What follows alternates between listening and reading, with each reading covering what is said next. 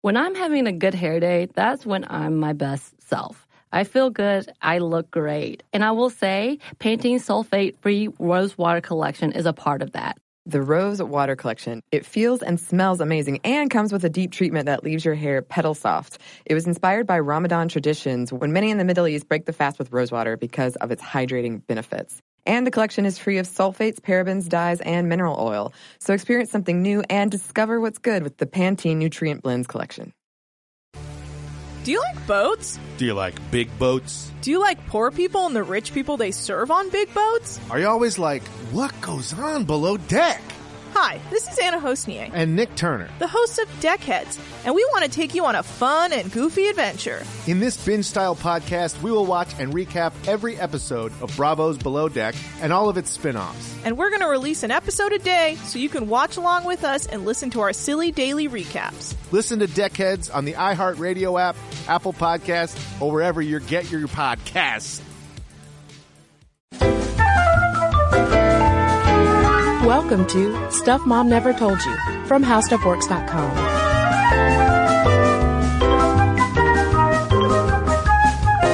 Hello and welcome to the podcast. I'm Cristen. And I'm Caroline. And today we are talking about Beyonce. That's right. Yeah, and last night before we came into the studio, I posted on Facebook that we were going to talk about Beyonce and solicited listeners' thoughts on her because we're specifically talking about Beyonce and feminism and the response, at least as of right before walking into the studio was so perfect because there was someone who was all about Beyonce saying, yeah, she's fantastic and really great for girls and super empowering. And another woman who was just staunchly against Beyonce, I think she's a total phony when it comes to feminism, doesn't like the way that she dresses and how bootylicious she is. And then another woman who said, Beyonce?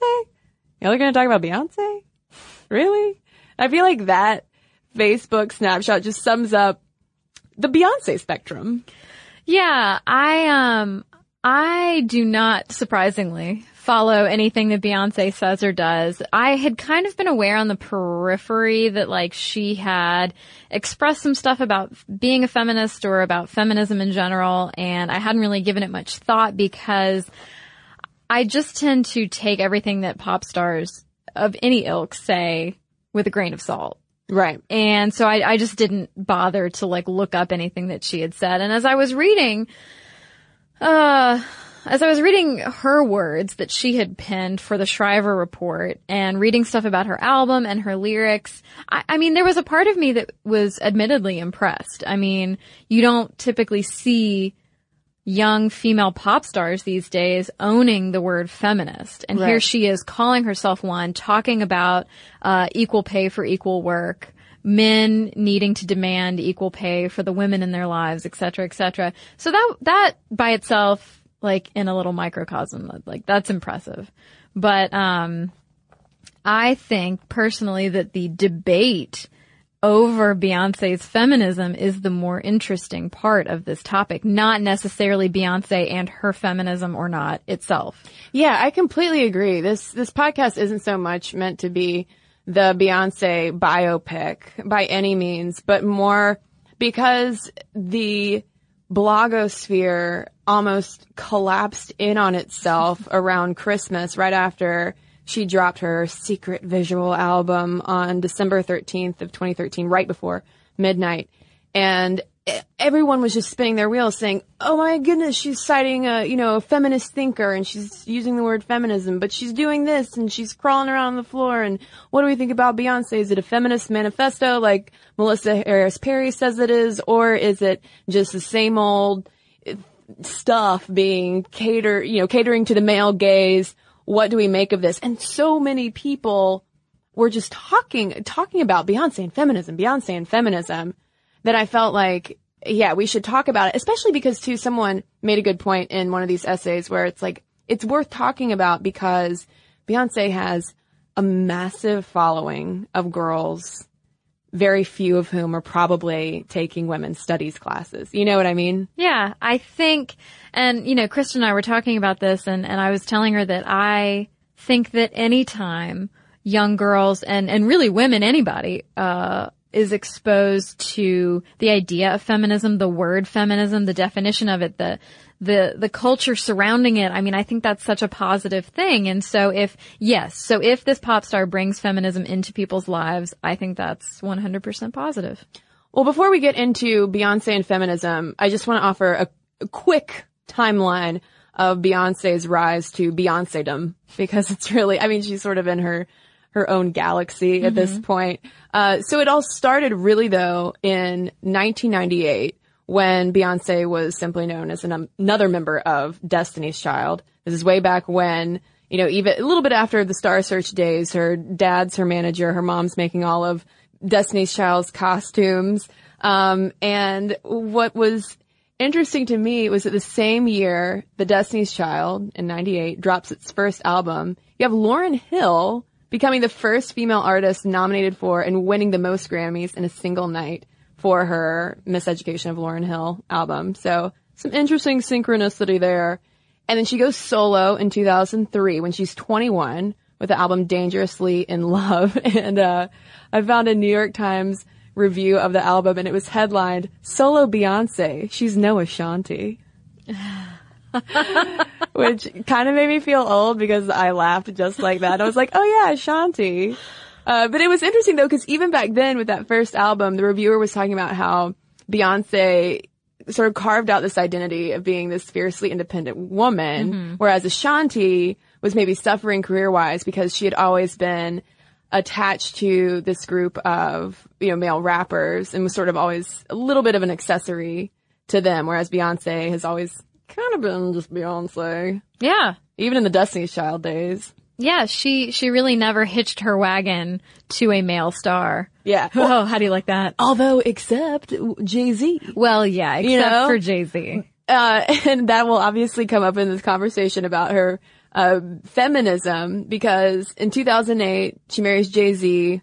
Same year she releases Sasha Fierce. Um, 2012, daughter Blue Ivy is born, and in 2013 it's kind of the year of Beyonce. Yeah. she does the Super Bowl. Ms. Magazine put her on the cover, and people freaked out, and not in a good way, uh, because I think the cover headline was something along the lines of Beyonce and her fierce feminism.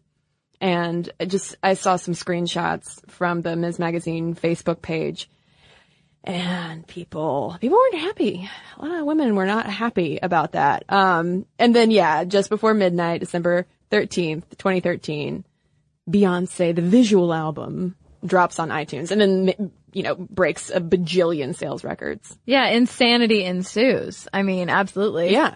Yeah. So let's, let's talk about Beyonce and feminism, Caroline. Yeah, she uh she had given some quotes to people. One of those people being British Vogue.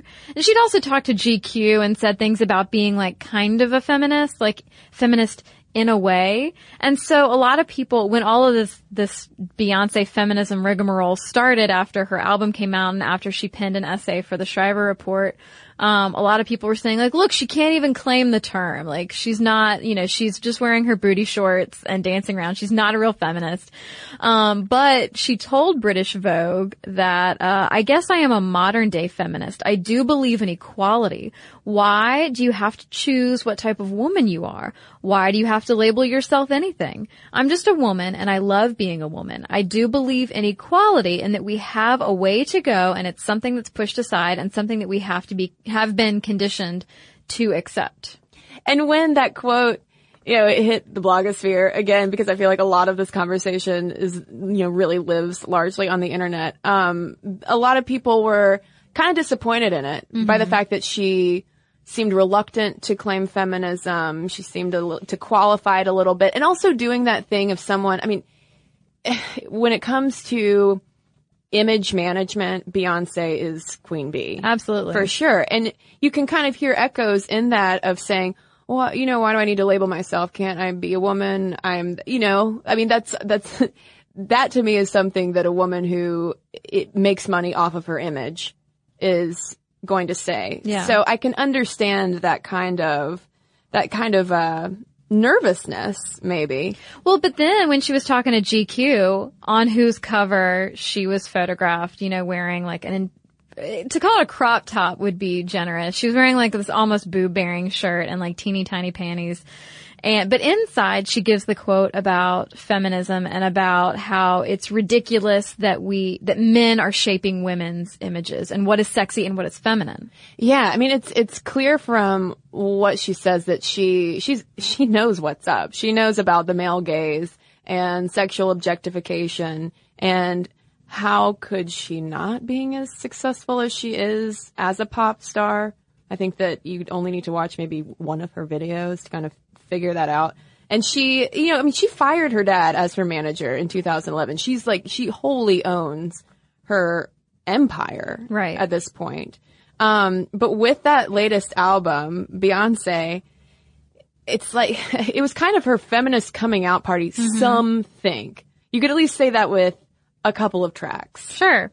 Yeah, I mean, she has songs that cover the danger of obsessing about your looks, about women receiving sexual pleasure and liking to receive sexual pleasure and it being okay for feminists to like it. She even delivers, I didn't real, I just, I was like, what is she saying in French? What is this? I did not realize she was delivering Julianne Moore's big Lebowski monologue about women and feminists liking sex. Yeah, the, the translation is men think that feminists hate sex, but it's a very stimulating and natural activity that women love. This though is in the middle of a song all about, I think it's off of Partition, where it's all about how she and Jay-Z can't even get to a party or the club that they're going to because they're doing it in the back of the limo. Not to be crass, but I mean, it's, it's pretty explicit. I hate when that happens. I'm like, I just need to get to work. Well, then one of the, the lines of the song is, it took me 45 minutes to get dressed and we're not even going to make it there because we can't keep our hands off each other. And she does talk about how in that song, especially how she wants to be the girl that he wants. Mm-hmm. That Jay-Z wants. I mean, I'm sure that's so easy. Well, she also does address marriage and relationships being hard, that it's okay to have problems and doubts and, you know, should we get married, blah, blah, blah, all that stuff. And she even says that uh, she talks about being more than, quote, just his little wife. Yeah, and and flawless too, which I think a, what got a lot of people talking the most about Beyonce and feminism. She has a line in the beginning of the song talking about how you know just because she might refer to herself as Mrs. Carter, don't basically don't get it twisted. Yeah. This is all her stuff. This is her business. Right, but that song also features the much talked about speech. It was actually a TED talk by Nigerian born writer Chimamanda Ngozi Adichie. Uh, talking about feminism and the definition of feminism, but how she, Adichie, would amend that definition to include some more things. Yeah, and so for just a little soundbite of what Beyonce samples from that TED Talk, uh, we teach girls to shrink themselves to make themselves smaller. We say to girls, you can have ambition, but not too much. You should aim to be successful, but not too successful. Otherwise, you will threaten the man. Uh, she says, we teach girls that they cannot be sexual beings the way boys are. Feminist is a person who believes in the social, political, and economic equality of the sexes. And meanwhile, you know, in this video, Beyonce is, I mean, she's, she's just like dancing and she's so angry and like making, just like she's so, uh, I, fierce is so overused these days, I feel like. But she's fierce in that video as this, you know, woman is going on and on about feminism. So people are like, what? Whoa Yeah. this is revolutionary. But then other people being like, but she's kind of just, you know, booty shaking. Right. And then, you know, we talked about how she had penned an essay for the Shriver Report, which is Maria Shriver's website, in which Beyonce talks about how equality doesn't exist, but it will be achieved, uh, quote, when men and women are granted equal pay and equal respect. And she talks about how attitudes about women being less than are drilled into our heads from an early age. So a common refrain that our podcast listeners would be familiar with. But one thing too that jumped out to me was that she used her legal name in that essay, which is Beyonce Carter Knowles. She's not Mrs. Carter, as was the name of her world tour that she also got a lot of flack about that we'll talk about too. Uh, but she, you know, it's an intentional hyphenation. Right. Well, I mean, Jay-Z, that's his legal name now too. Yeah. Sean Carter Knowles. I was about to say Jay-Z Cardinal. Jay-Z. yeah. that's that's his name, right? JC.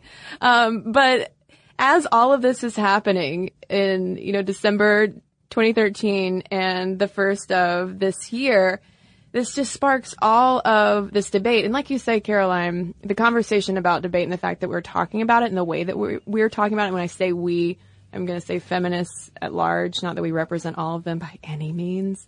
Um, but these conversations, I think, are say a lot about modern feminism and it's worthwhile to look into the substance of these conversations almost beyonce aside but not beyonce aside Right. Um, so we're going to talk about this this debate and the people who say absolutely beyonce plus feminism equals amazing and the people who say nope sorry beyonce you are mm-mm, you're not cutting it Yeah.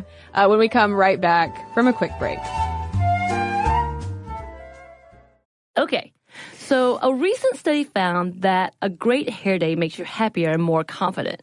But that same study also revealed that 95% of women don't feel great about their hair.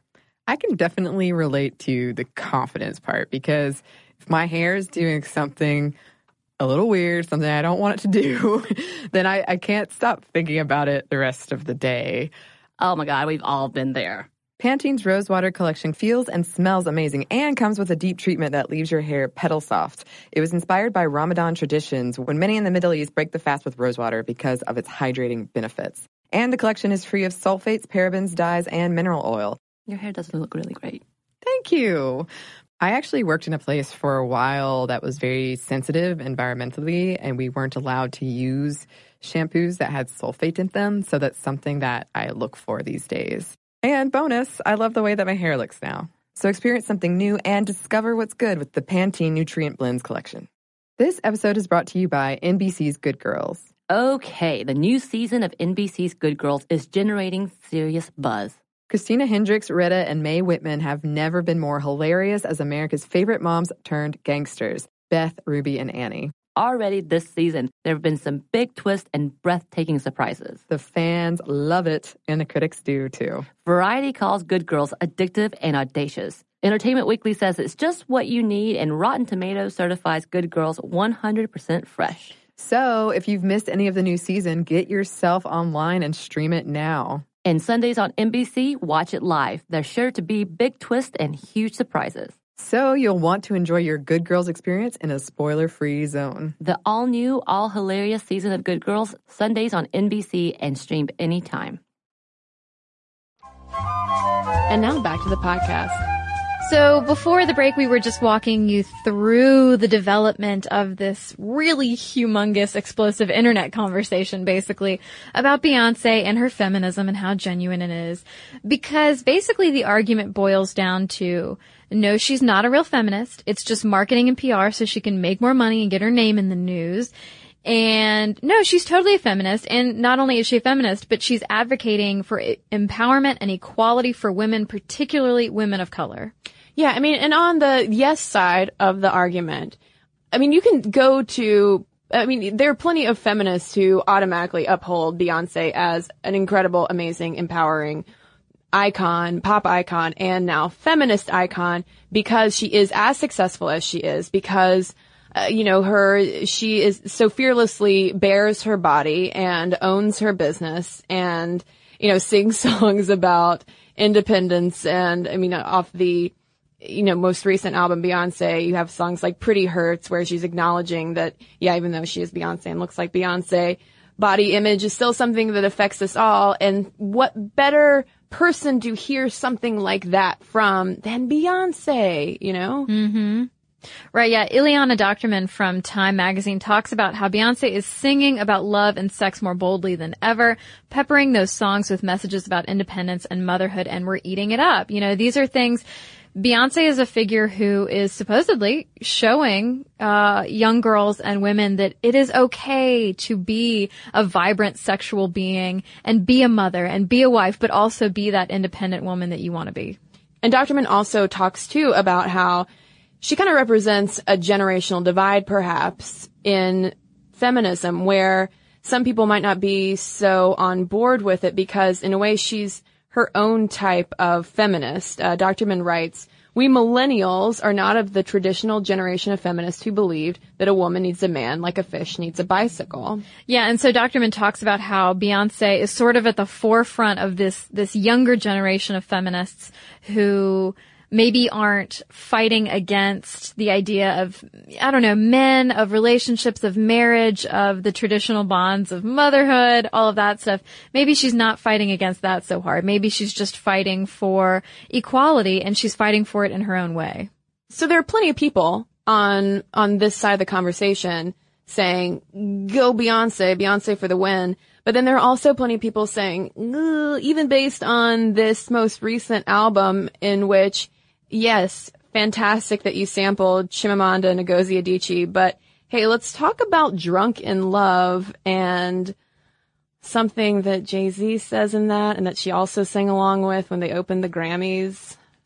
Yeah, so his part in that song, he he says, "I'm Ike Turner, now eat the cake, Anna Mae." And for those not aware, that is from a scene in the movie What's Love Got to Do with It about Tina Turner.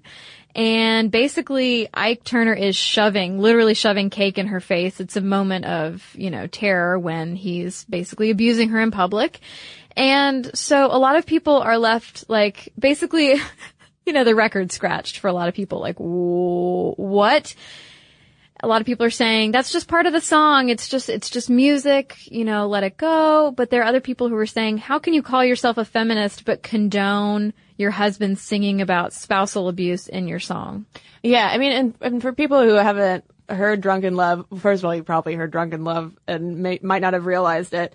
If, from the outside, the first time I listened to it and I wasn't aware of that line or, and especially not what that line meant, I was like, well, Beyonce and Jay-Z I mean, talk about an argument for a married couple because they are having sex in a bathtub and she is making surfboard references and riding waves and I feel like I can't even talk anymore about it on this podcast. um, and in a way it's like, oh, good for them. They're a married couple with a kid and they still have crazy nights together.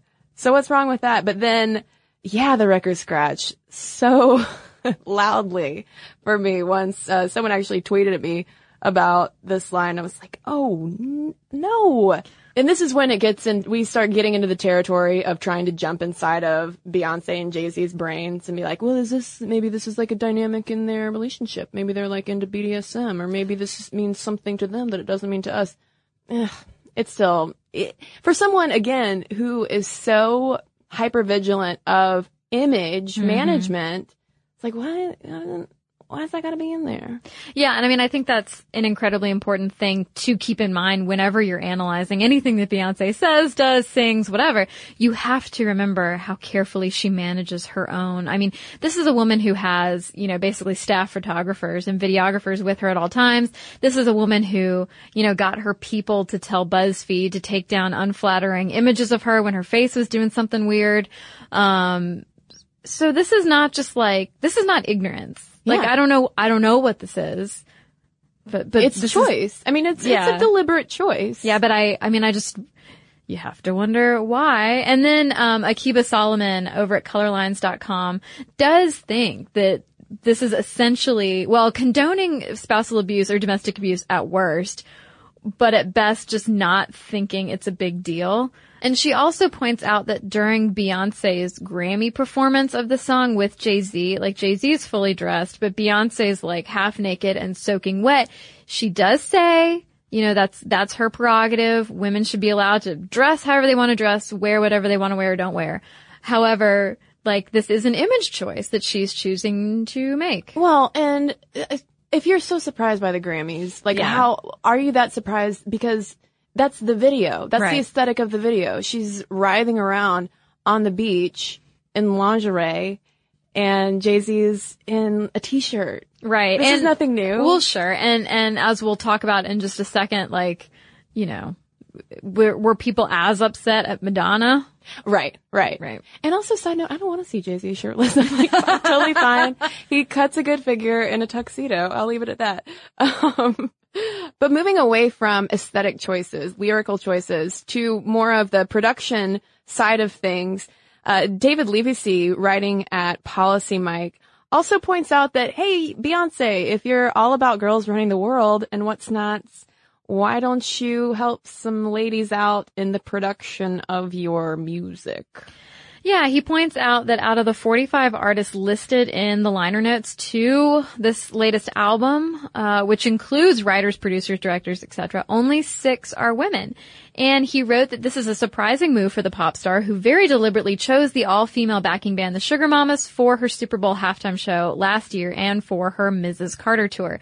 Side note, um, a friend of mine, I was talking to a friend of mine about this topic and he is a musician and he was like, well, you know, I, you know, I, I kind of think it's stupid that she pulled together this all female band. And I was like, what do you mean? Like, please, please qualify your statement.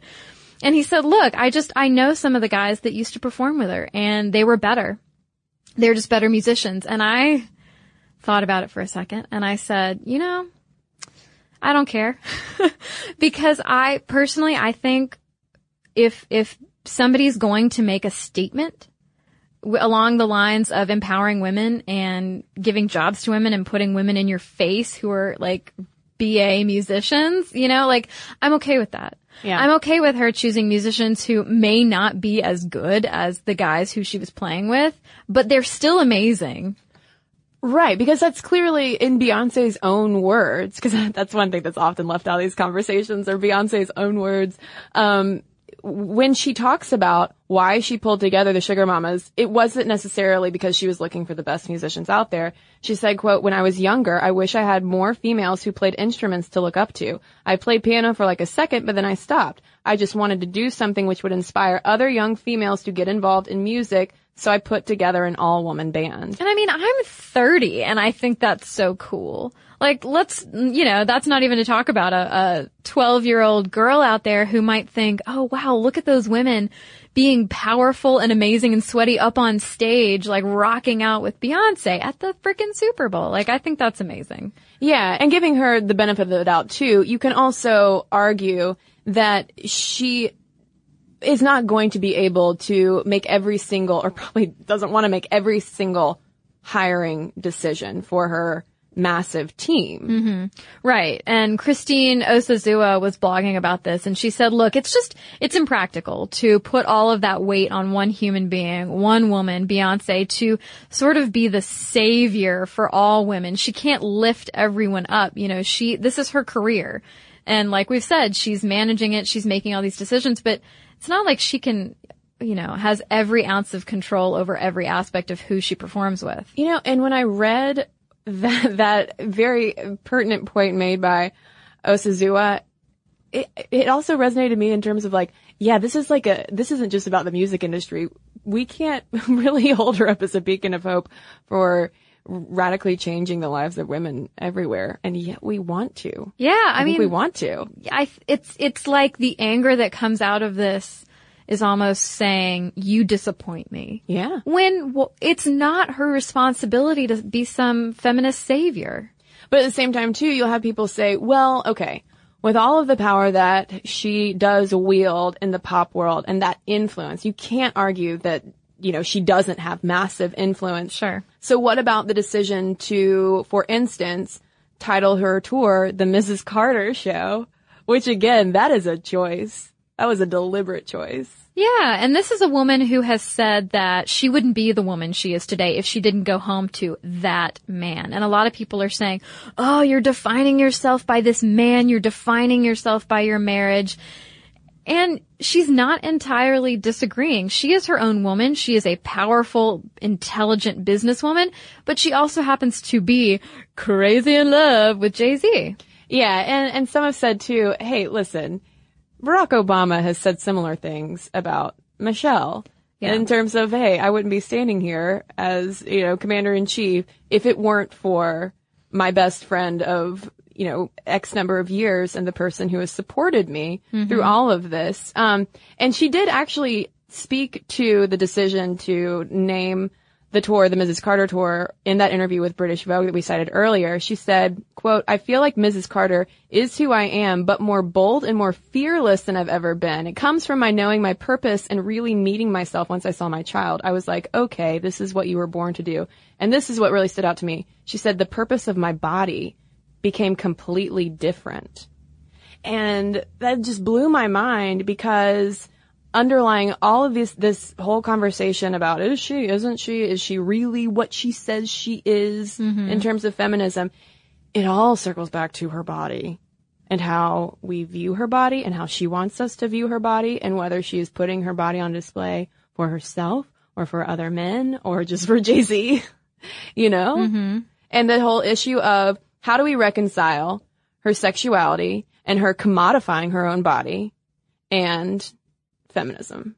Yeah, and a lot of people would argue that, look, hey, it's just not feminist. You're not a feminist for putting on some slinky bodysuit and dancing around. And one of those people who spoke out about that was Anna Holmes, who's the founder of Jezebel. And, you know, she says that maybe this is like a younger feminist game. Like it's not of her more conservative, older feminist perspective to, you know, dance around in basically a bikini.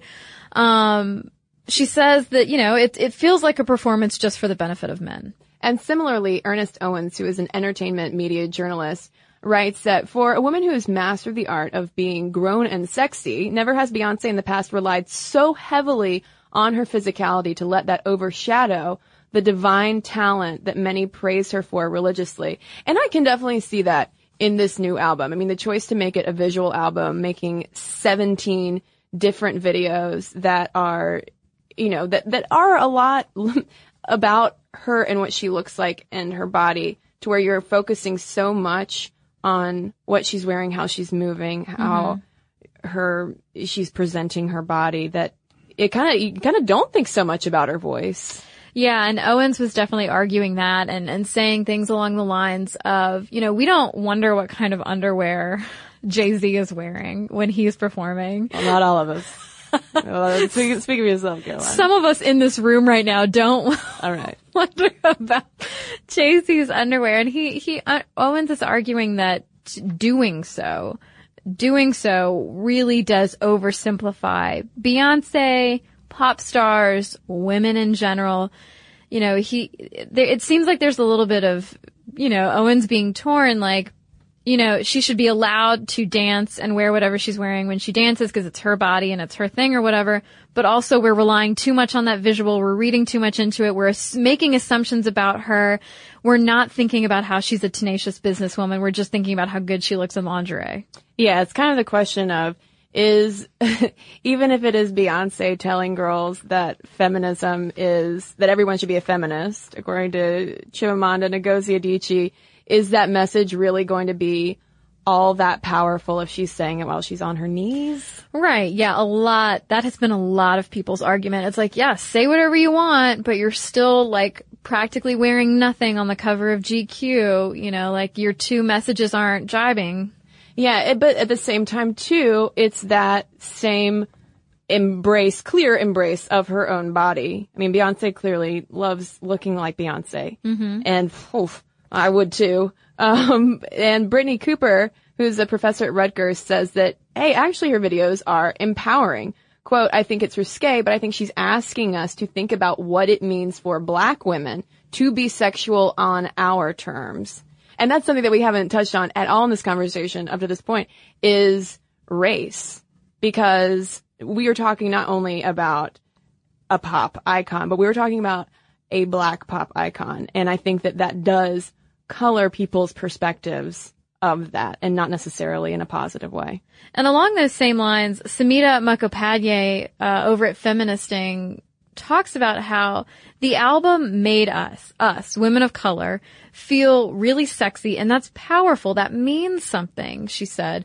Whereas the rest of popular culture may not have that impact on us as young women of color. It's that whole issue of the historical perception of black women, their sexuality, what their sexuality means, who it's for. It's like, it's almost as if they haven't been a part of their own discussion.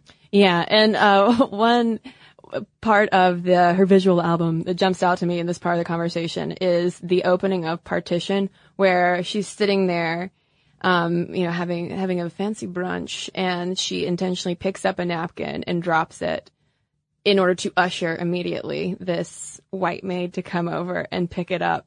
And one of the analyses that I was reading about that was basically like, in a way, it seems like that's Beyonce kind of giving the middle finger to, you know, white women who, you know, want to have control over how she displays her body and how she moves it. Sure. Well, that's that's part of this argument too. Is that a lot of uh, women of color are speaking out, saying that white feminists are telling us how to do things. Yeah. That we're not doing feminism right. We're not doing our bodies right. We're not doing sexuality right. And uh, we, you know, a lot of these women say they've had enough. And I fully agree that um, that it's complicated, uh, which is part of why I wanted to talk about this. But um, I I am not on board with saying Beyonce is not a feminist because she dresses like X because that's a lot of body policing that's going on, and also you swing it to the other side and you have feminists who have similarly said, oh, you know what, Muslim women who are wearing hijabs, who are covering their bodies completely, you're not showing enough skin. And that's not feminist. So it's like, well, does this mean that there is a specific way that is going to be acceptable for me to dress according to your politics? Hmm. Because apparently there's a uniform. Mm-hmm. And from what I know of feminism, uh, that's, that's, uh, nope, that's not the way it is. Or not the way it should be. No, I absolutely agree. My uniform happens to be Liz Lemon plaid shirts and cardigans. Same But that's just me. That's just, you know, Yeah, I prefer stretchy pants and an oversized t-shirt. that's right. You know? But no, I, I totally agree. I, I think it's a moot point to say that you are or are not a feminist based on how you dress and how you physically present yourself. I think there's way, way more to it than that. And you mentioned Madonna earlier, though, Caroline, and Tamara Winfrey Harris made a really astute observation about the difference between how white sexuality, female sexuality, is often judged as something that is controlled and intentional. Madonna is hailed as this amazing feminist who, you know, she she wanted to get naked and wear her cone bras and writhe on the floor, and that's totally fine because that's you know that's controlled. She's breaking boundaries. Whereas black sexuality, for so long, you know, in in the most racist sense, has been deemed as animalistic, and so for Beyonce, it's thoughtless. It's not a mm-hmm. choice. She's you know she's dressing like that simply for the male gaze. It must be that, right? Which that's when it's like, oh well, oh. Well, it is complicated. Sarah Jackson, uh, who's a uh, race and media scholar at Northeastern, talks about how this whole argument and the criticism ignores the fact that there are limited choices available to women in the entertainment industry.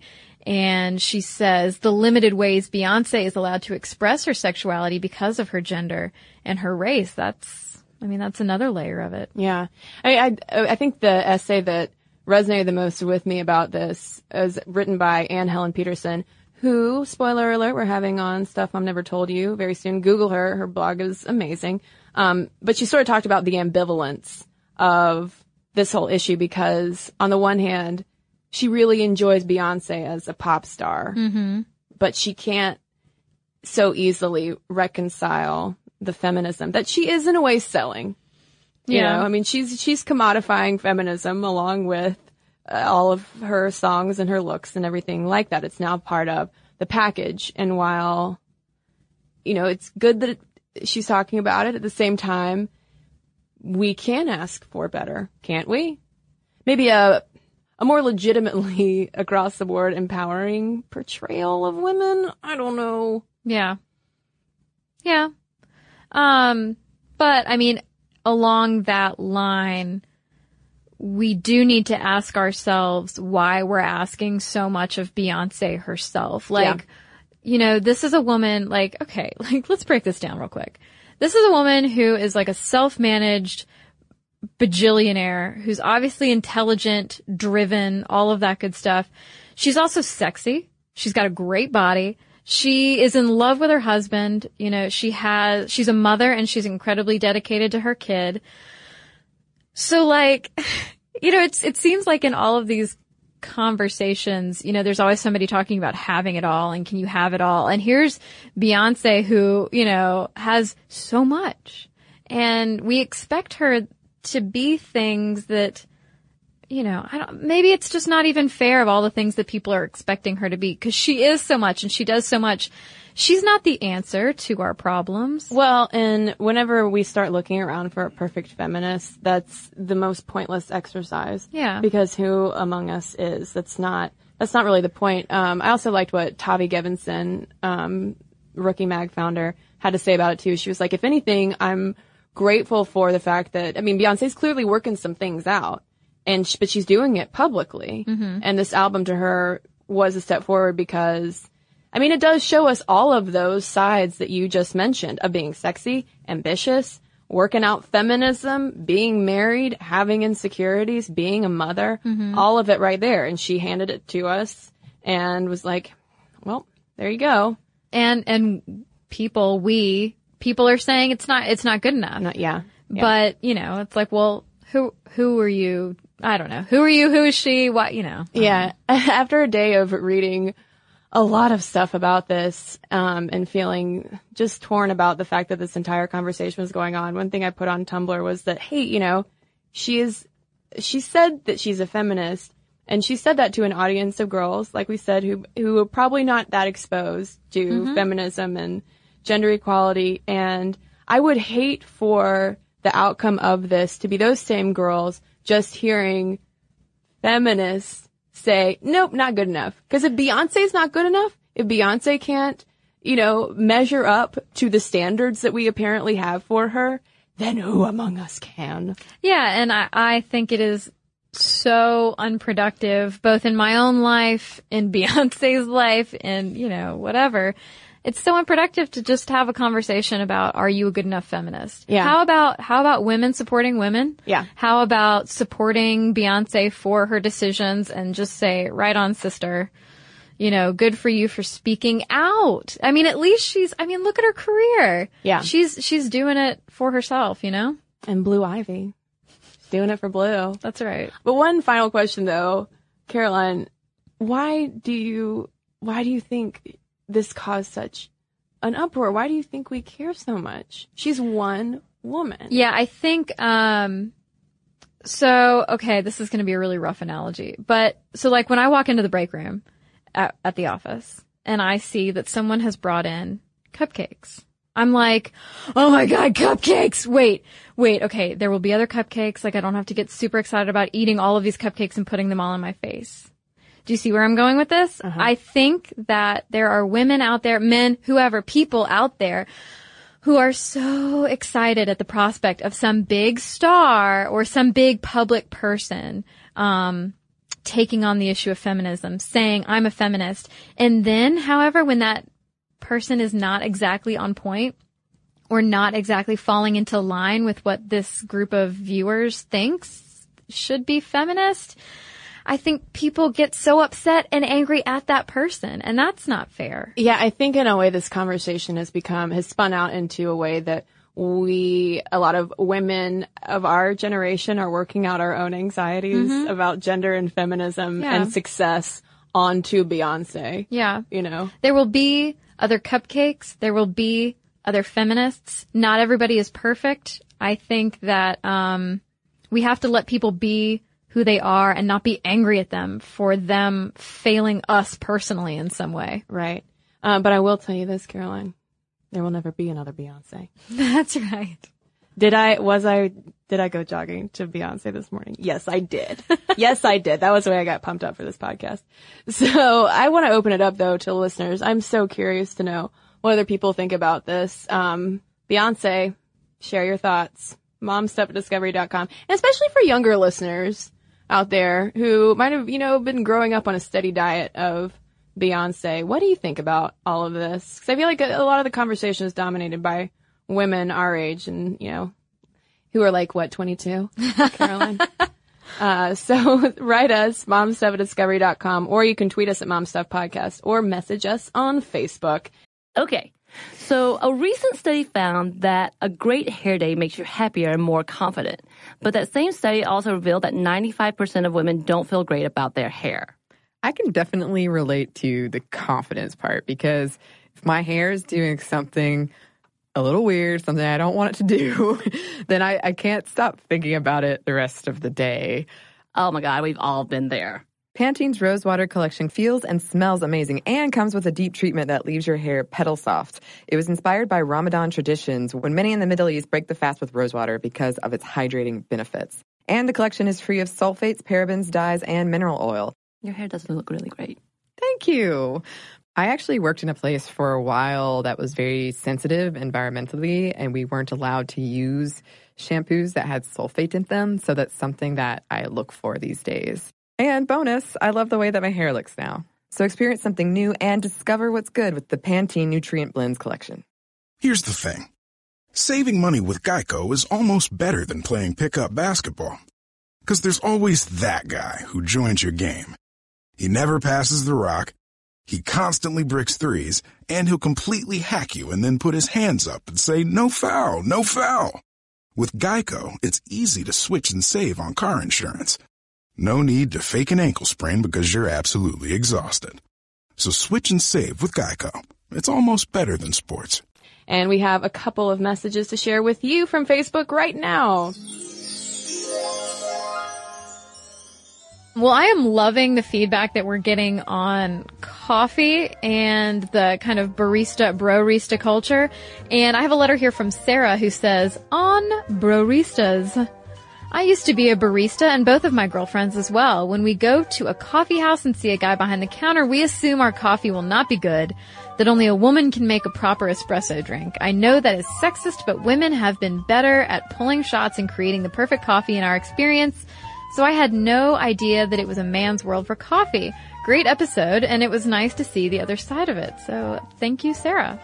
Well, I've got one here from Tara, who is a female barista who says, I can confirm 100% of what you say is true. We baristas all know the differences in customers based on gender and age. We see teenage girls approaching, we joke about how many frappuccinos we're about to make. When we see a large group of middle-aged women, we immediately start foaming a large pitcher of non-fat milk because more likely than not we'll be serving a bunch of skinny lattes.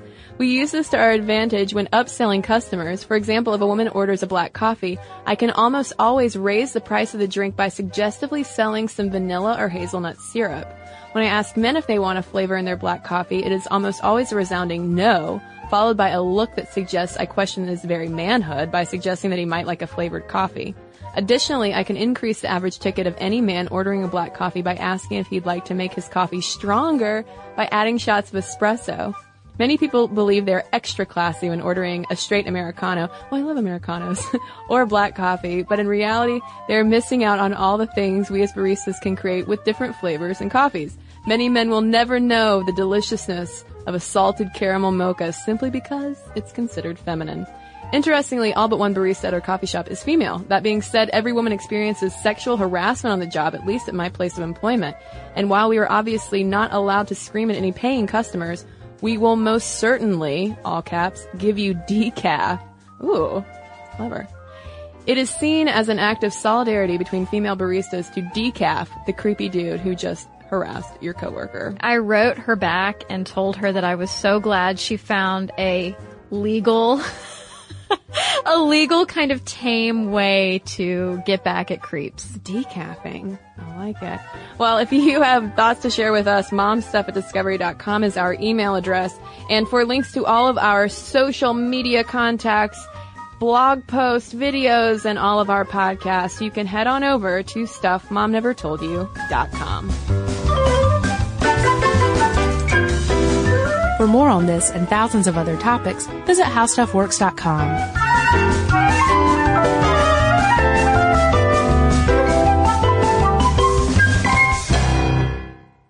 So here's something that some of you might find shocking. 95% of women don't feel good about their hair, but Pantene is changing that. Pantene's Rosewater collection combats bad hair days with an innovative formula that uses rosewater derived from the petals and buds of the Rosa gallica plant. With Pantene's Rosewater collection, I can really feel how much more hydrated my hair is. And it's sulfate, paraben, dye, and mineral oil free, which makes me feel good because who needs all those additives? Experience something new and discover what's good with the Pantene Nutrient Blends collection. This episode is brought to you by NBC's Good Girls. The new season of NBC's Good Girls is generating serious buzz. Christina Hendricks, Retta, and Mae Whitman are hilarious as America's favorite moms turned criminals. This show is the perfect blend of comedy, action, and romance. No wonder critics call Good Girls your next TV addiction. And Rotten Tomatoes rates it 100% fresh. Ooh, Good Girls, Sundays on NBC. The new season has already had some wild twists, so watch live. And stream anytime.